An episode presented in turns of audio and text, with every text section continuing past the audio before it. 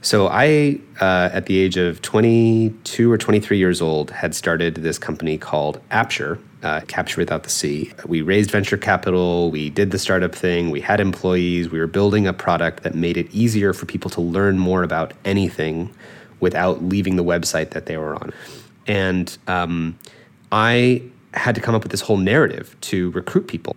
You have to say, we're going to change the world. You have to have a purpose. So it's not just going to make money, it's going to be a positive, impactful, mission aligned objective in the world. And our friend Joe Edelman started this thing called Doubt Club, which gathered a group of startup founders together once a month to express our doubts. And one of the insights behind this thing called Doubt Club was that as a technology founder, when you're building technology, there's nowhere you can really go to express doubts about the entirety of what you're doing. There's certain things that you can tell your co founders about, but maybe you don't tell your investors about. And there's certain things that maybe you can tell your investors about, about your co-founder, but you won't tell your co-founder about. Um, and then there's certain things you, you, you can tell your employees, but there's no really safe place to turn if you just want to question the entire thing.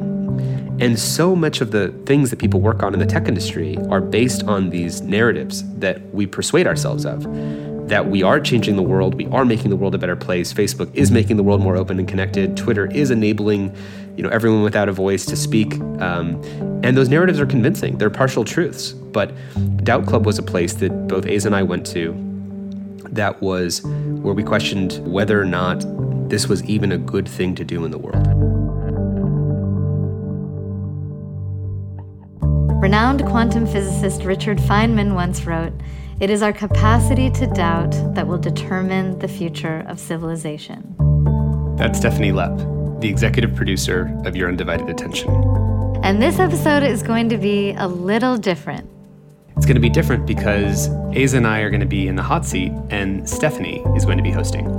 And it's going to be different because we are going to be talking openly about our doubts with you, our listeners.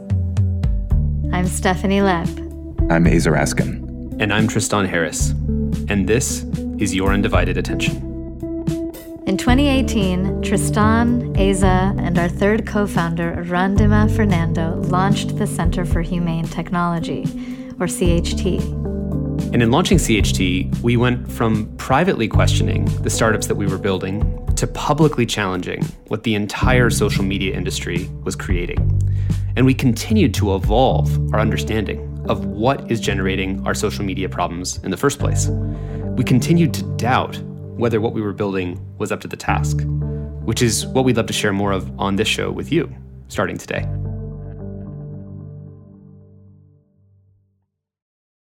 Hi, Tristan. Hi, Aza. Hey, Stephanie. Hey, Steph. Okay, Tristan, I'm going to start with you. So I know there have been many influences on your thinking and on inspiring you to ask big questions, um, but I'm going to ask you about one in particular. So in 2017, you were in the midst of launching the Center for Humane Technology, this, this new organization to address the implications of social media, and you heard an episode on the Future Thinkers podcast featuring Daniel Schmachtenberger. Um, and I actually remember that episode coming up on my Facebook feed from you. And so, to kick us off, can you talk about your experience hearing that episode? Sure. Well, I um, so you know here we were working on the Center for Humane Technology, where a new nonprofit. We think we're going to somehow change these companies, these specific actors, and we're going to change their business models, and we're going to change how the designers think, and we're going to get new designers to think in a different way. And somehow, we didn't know how. We were hoping we could kind of change tech, looking at that, you know, as a narrow system, as a narrow set of actors.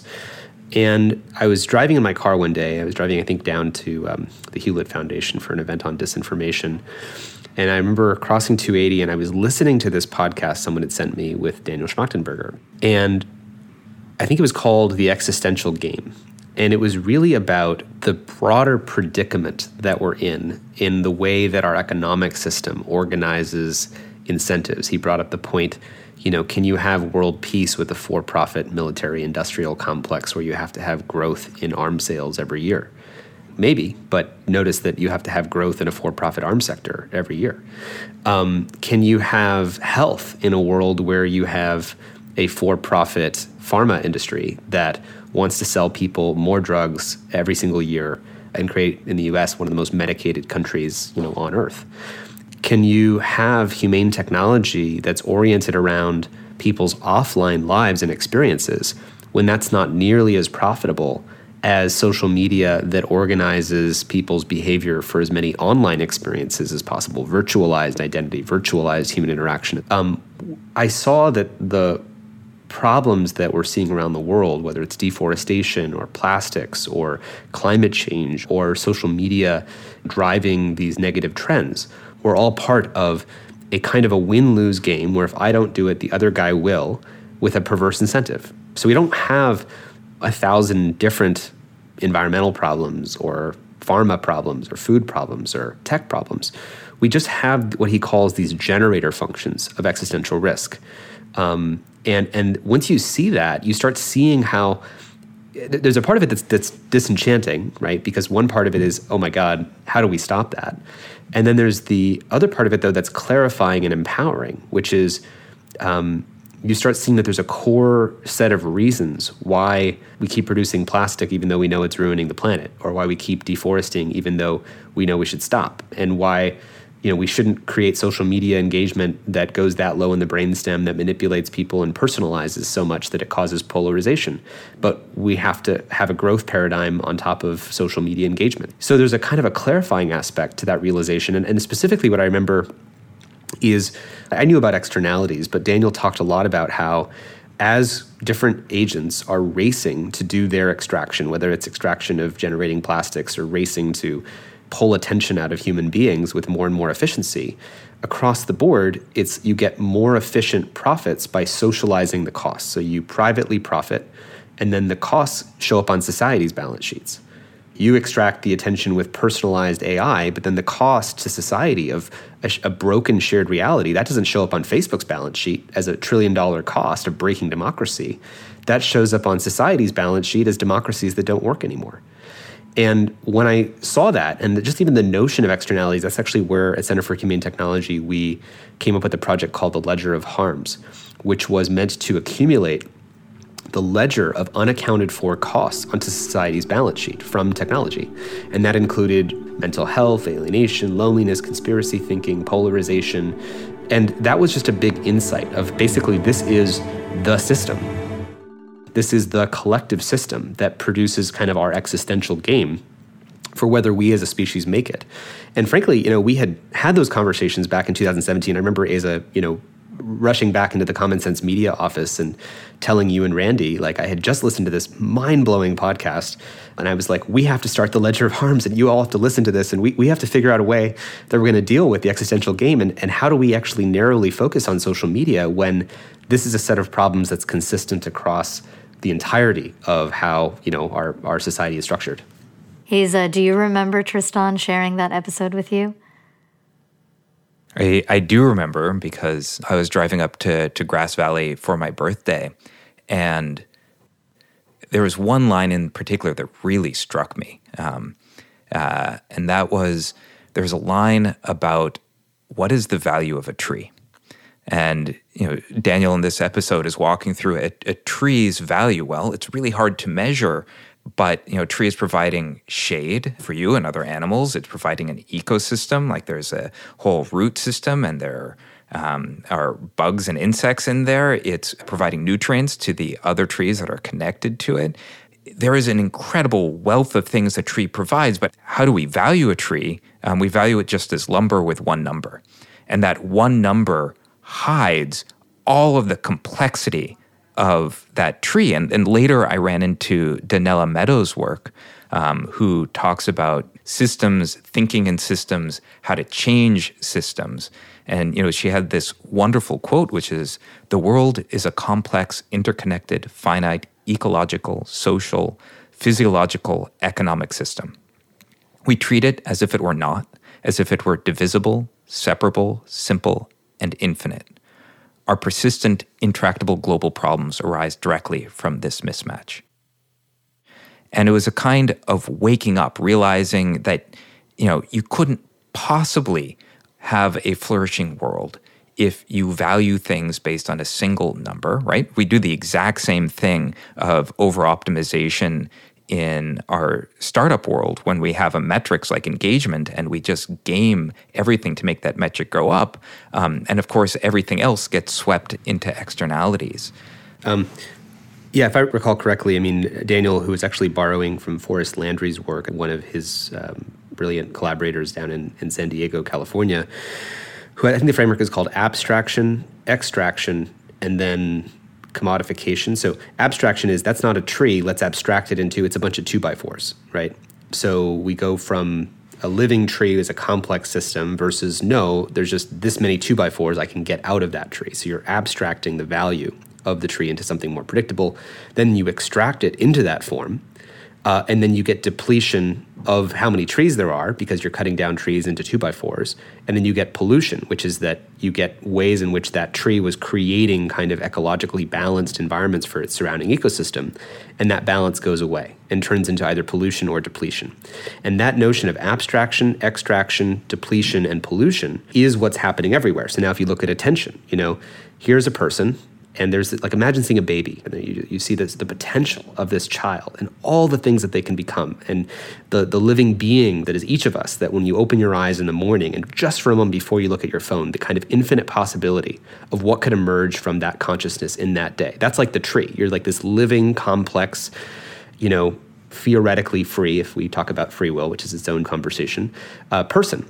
But of course that free person isn't worth nearly as much that way as they are as finite units of attention. The two by fours of a tree is the same as the predictable time slices of you scrolling with your finger over and over again as one second of attention, two seconds of attention. Because Facebook and social media companies also need to abstract you into predictable forms of attention extract those forms of attention, those units, those commodifiable units of a person's eyeball staring at a thing that can be sold to an ad and monetized at a predictable rate of exactly 0.67 cents, but then at scale times 3 billion people is billions of dollars. And then depletion and pollution. So the depletion in this case of people's well being, because you're sucking people's life force out of them and making them spend more time with their esophagus compressed at 45 degrees, staring at a screen in the morning for an hour then the kind of freedom of that person if they were to wake up and do yoga or express themselves or go dancing or do something you know totally free and open. And then you get depletion then you get pollution which is what is the pollution that comes in society from people's freedom being commodified into these predictable slabs of not just scrolling but again outrage generating. So the more people are posting highly engaging material on Facebook as opposed to lowly engaging material, well, highly engaging is going to be more profitable. And highly engaging produces these negative societal effects because you end up with the most crazy town of the attention economy becoming mainstream town of, of our world. So I think there's both a kind of terror that comes with seeing that big interconnected system operating that way, but there's also a kind of clarity that comes from that. But then what do you what do you do about it? And I remember actually having these moments where you know this is classic in developmental theory and, and, learning, where like you kind of learn a new thing, but then you don't know how to stabilize that new thing. And you know that's also what society was wanting at that time from us. Like they wanted to know how is this affecting our children? How is how addictive is it? And we would list all these stats, and here's how it's affecting attention span. And so it actually kind of felt like not being honest with the world in a way about our true understanding of the broader situation. And that's kind of why i think stephanie we wanted to have this podcast actually was so we could talk about that transition so people could understand i think the scale and scope of what we really need to address. It's not just social media. It's how all these systems interconnect and what's at the root of it all. I think one of the things that made it really difficult was this awakening realization that if I cared about tech or was making tech and was not aware of these underlying runaway systems, then I was part of the problem. And yet, still not knowing what to do. So, you know, in that period when what would become CHT was gaining steam, remember, Tristan, you and I sitting in a cafe in West Oakland having a conversation, and you were critiquing some of the interfaces I was making, and I was critiquing some of your approach because it was like, hey, I see what you're saying about the attention economy, but I don't see how you're going to do anything about it. Um, I don't see what the form you could be choosing will, will do. Like, you could talk about it, but like, is that going to really change any of the economic incentives? Startups are still the most capital efficient way of changing the world. Those are the words I remember saying, word for word. Um, So I'm going to continue working on this product and I'll have bigger effect than you sort of like complaining from the sidelines. I remember that sort of like the it's a it's ramping up a little bit, but it's sort of like I remember what my mind was like back then. Well, this, this is actually really, really important. It really gets to when we talk about in systems change, changing the paradigm from which people are thinking. Because what you're speaking to is, is the paradigm that you and I were born and raised into, basically. Um, you know, I went to Stanford, which is you know, conveniently situated right between Sand Hill Road, where all the venture capitalists are, and Page Mill Road, where all the lawyers are, and it makes it the most efficient sort of venture capital startup creating ecosystem. And I remember I was a Mayfield fellow, was a program at Stanford. You know, many different tech companies actually kind of were part of this program, and they train you basically if you want to be a socially acceptable human being as a graduate from Stanford, you need to start a tech company, and you that's the only form of success. And when you tell your friends that you're thinking about building a nonprofit or uh, thinking about learning how to cook, you don't get any reaction. But if you tell people you're you know starting a tech company, then that's how you get your social validation. So when you go back to that conversation you and I were having at that cafe, you know, I, I remember that too, and I, I, remember thinking very cynically about my own thing that I was doing. I mean, what was I? Gonna, what, what are you going to do when you see this problem? You're going to think about it. You're going to talk about it. It's this massive amorphous thing, which is just the system inside of which we are living. How can knowing about it or talking about it change anything? Great question. And I know that that has been a big source of tension for both of you. Um, and so I, I, would love to lean into that for a second. So you created the Center for Humane Technology in order to address the doubts that you were discussing in Doubt Club. Um, but then you're confronted with these deeper and more amorphous doubts about what's generating the issues with technology. And climate change and inequality and and and and so indeed as you asked tristan what do you do with that you know, what what do you do with that? Meanwhile um, in the early days of cht you were going to dc and talking with legislators and just kind of getting drawn into this burgeoning um, but somewhat narrower conversation about tech reform. And so i would love to hear a little more about the tension there you know, between the doubts or, or the awakening that you were having on one hand um, and the actual work that you were doing and, the, and that the world was asking you to do on the other?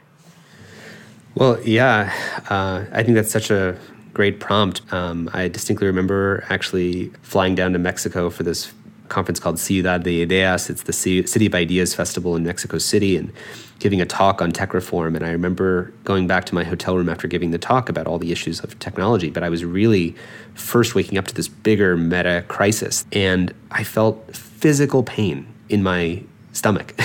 Uh, Aza and Randy will remember this actually um, because I, I just didn't know how to square this this specific issue of technology, which we are obviously experts in and, and had some capacity to advance, with this bigger issue that even if you got the tech issue addressed, even if you perfectly addressed that, you still have you know abstraction extraction depletion and pollution running on a finite planet and a finite ecosystem across every other domain and so the sense of it doesn't add up like you could quote unquote solve some narrow aspect of some of these problems but you wouldn't be addressing the bigger risks that determine whether we make it or not and that physically and emotionally and spiritually i think inside of me was really, really, really hard. And in fact, especially the the kind of gap between the two, because you know the world wasn't asking us, well, what do you do about abstraction, extraction, pollution, and, and, and depletion, and, and existential risk, and how do we make it through the bottleneck of the systems that we've built uh, into some different paradigm? They were asking us, here's what Facebook did yesterday. Would you please comment on it, and maybe that'll help advance the conversation. You know, the gap between what we were holding and what we were known for was painful now, the good news, though, I would also say, and Aza, you should jump in, but is is that the world really wanted to know about what was wrong with technology. It was a new issue. You know, we had climate change, we had, you know, environmental issues, we had inequality on the agenda. We didn't have technology on the agenda, and so there was this opportunity to speak to how these systems were, were breaking in a way that reflected some of the bigger trends that we were we were looking at. Aza, do you want to say anything about that? I just wanted to add in um, to hold these sort of frames was very isolating. Um, one of the things that really helped me is there are two types of ways of talking about the world's problems. The first kind of way is that you just sort of like, okay, here's the world, and then there are a whole bunch of problems just sort of like emerging happening to it. But if instead you talk about what are the mechanisms, like describe the machine that when you pedal it, as an outcome, a predictable outcome, you get climate change, pollution, inequality, exploitation, then your mind, it can only reach for solutions that change the fundamental working of that machine. And while that doesn't mean like, wow, that's so easy, it really changes at least my felt sense of agency um, for what we can do. Because now what we can do can fit the scale of the problem. Like we're describing the problem well, which means the problem now becomes at least partially tractable. So, within the last year, I think there has been a bit of a breakthrough for you in terms of speaking publicly and explicitly from this generator frame. You know, last June on Your Undivided Attention, we had for the first time Daniel Schmachtenberger in dialogue with you, Tristan. And so I just want to ask you how has that felt for you to explicitly inhabit this generator frame uh, in public?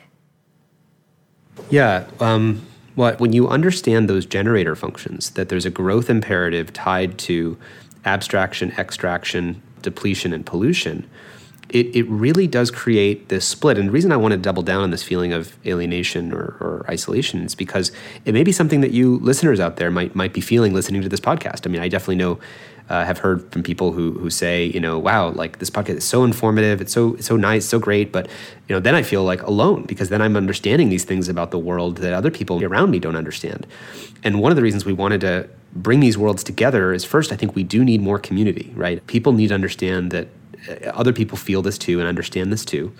Um, and that walking worried sense that something's not right does have grounding. It's your your mammalian system is not lying to you, um, but it's not that it's a pedophile QAnon elite that's kind of running the world, and that's the big crisis that we're facing. Or it's not that it's just one political party is taking power. Or it's not that, hey, there's just these one or two evil oil company executives who aren't doing the right thing because if one oil company didn't do it, the other one would.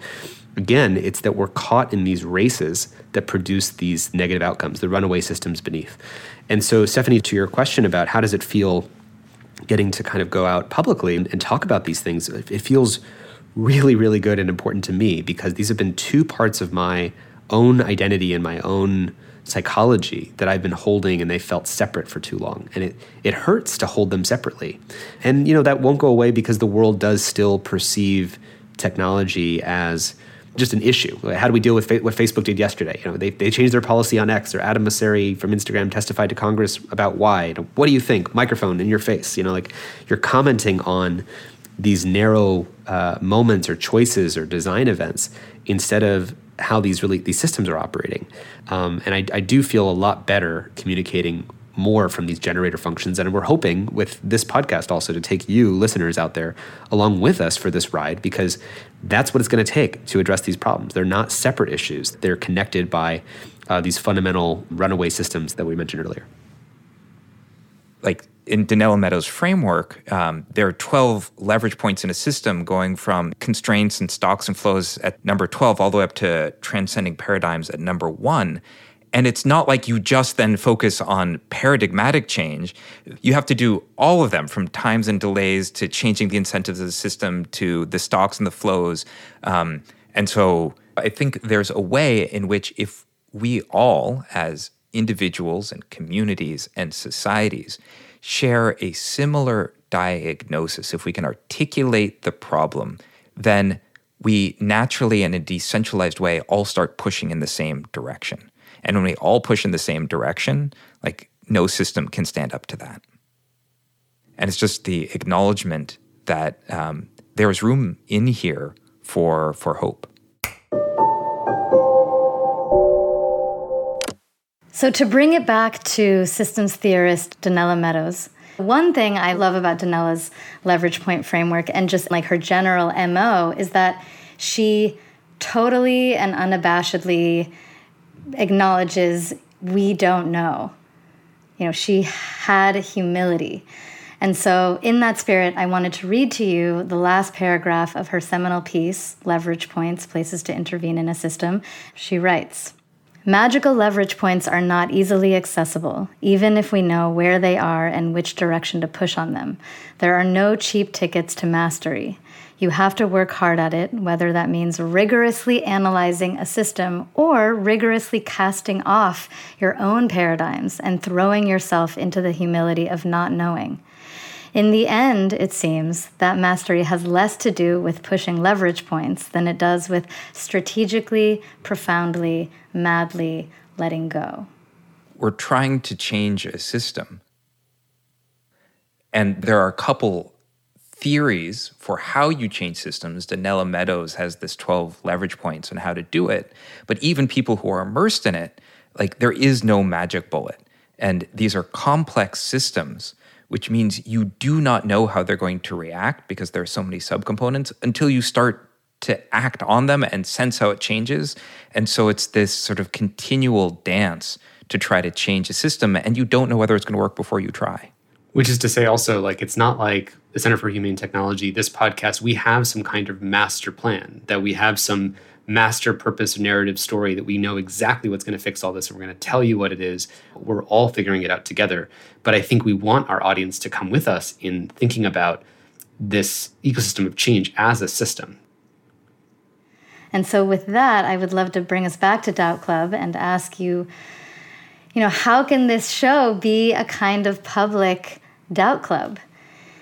You know, so startup founders don't necessarily share their doubts with their co founders or teams or investors, but how, how can your undivided attention be a venue for us to share our doubts, you know, our biggest questions and unknowns and uncertainties with our listeners, you know, in a way that, that serves us all? Yeah, I mean, I think we would like on this show to be you know, coming with with questions and expressing our doubts about what is the right thing to do given the situation. You know, I just did a big interview this morning and people are always asking, you know, what should we do about this? What can I do? And the truth is that I don't know the answer to how this whole thing is going to change, right? We have been working on this for now, uh, I think me personally, I'm clocking up to eight or nine years.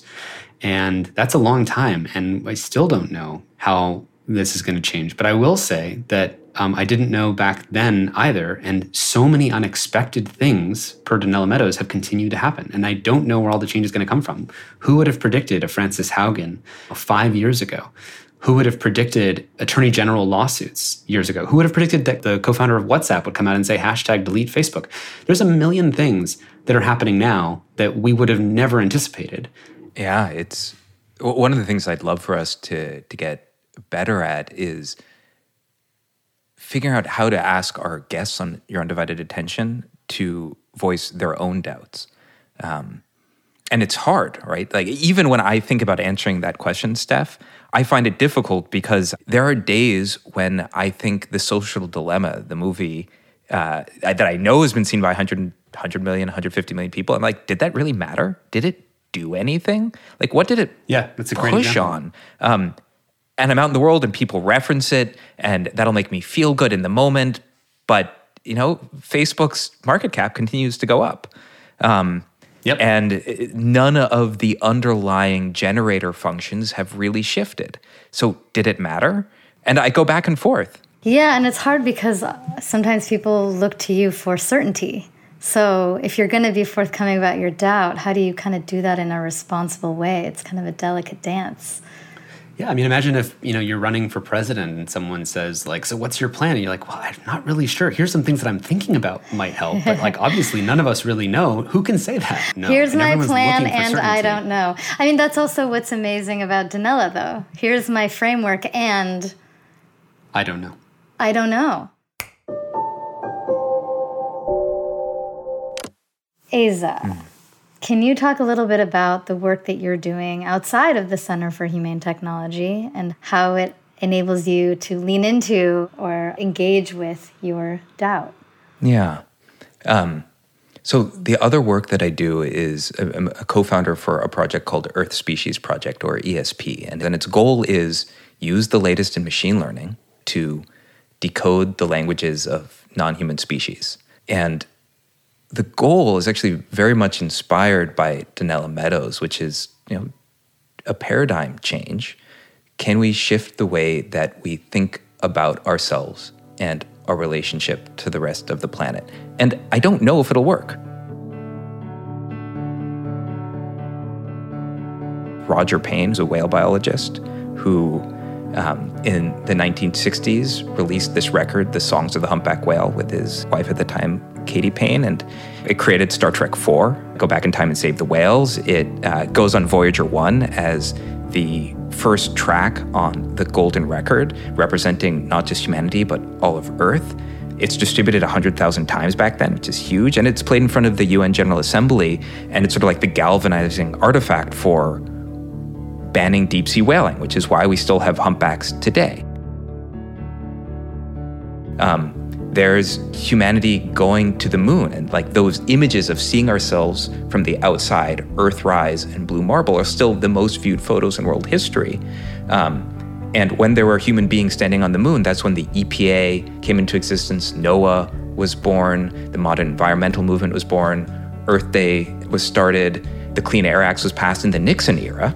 Um, and so I don't know whether Earth species will create the moment which then galvanizes a shift towards you know, radical sustainability and empathy and shifting our own self image, but I have hope that it could.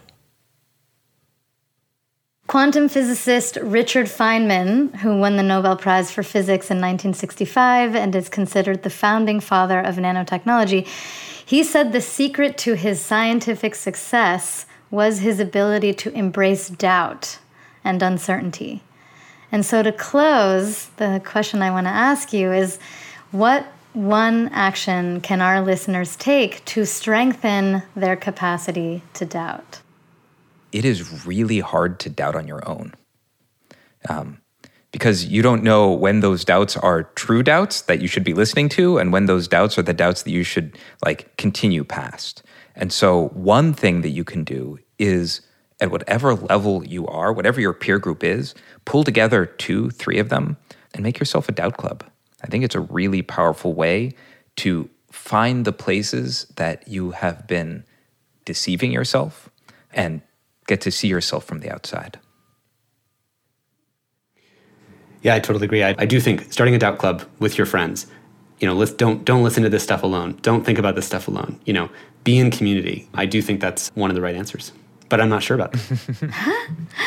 the, the other thing, which despite all the things we just said about doubt, in fact, maybe not despite. We don't have all the answers, but by the way, here's yeah. some answers that you can yeah. check out. We have answers with, on our website. We have with 100 percent certainty. It's all in the spirit of our new mantra. Here's my plan, and I don't know. But one of my life mottos, just so you know, is things went exactly as unplanned. Great. But something we can recommend with 100% certainty, except for the doubt that we come along with it, is we're just releasing a course shortly that talks about a lot of fundamental principles of, of humane technology and that can help arm you to make your own good decisions locally. Because it's very hard to answer the question like what can you do? But we can give you a good set of questions that help you answer the question what can you do all right. Well, Tristan, Aza, thank you for being willing to put out a course, put out a plan, put things out, and say, I don't know. Thank you, Steph. Thank you so much, Steph. Tristan Harris started his career as a magician. He studied persuasive technology at Stanford and used what he learned to build a company called Apture that was acquired by Google. It was at Google where Tristan first sounded the alarm on the harms posed by technology that manipulates attention for profit. Today, Tristan is the president and co founder of the Center for Humane Technology. Aza Raskin was trained as a mathematician and dark matter physicist. He took three companies from founding to acquisition before co founding the Center for Humane Technology with Tristan and Randima Fernando. Aza is also a co founder of the Earth Species Project, an open source collaborative nonprofit dedicated to decoding animal communication. And if you work in technology, one way that you can start thinking and problem solving from an understanding of the generator functions of existential risk is through a new free course that we're launching. The course is called Foundations of Humane Technology, and it'll prepare you and your product team to build technology that protects well being and helps strengthen our collective capacity to address the most urgent challenges facing humanity.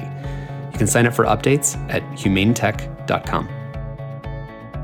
Your Undivided Attention is produced by the Center for Humane Technology, a nonprofit organization working to catalyze a humane future.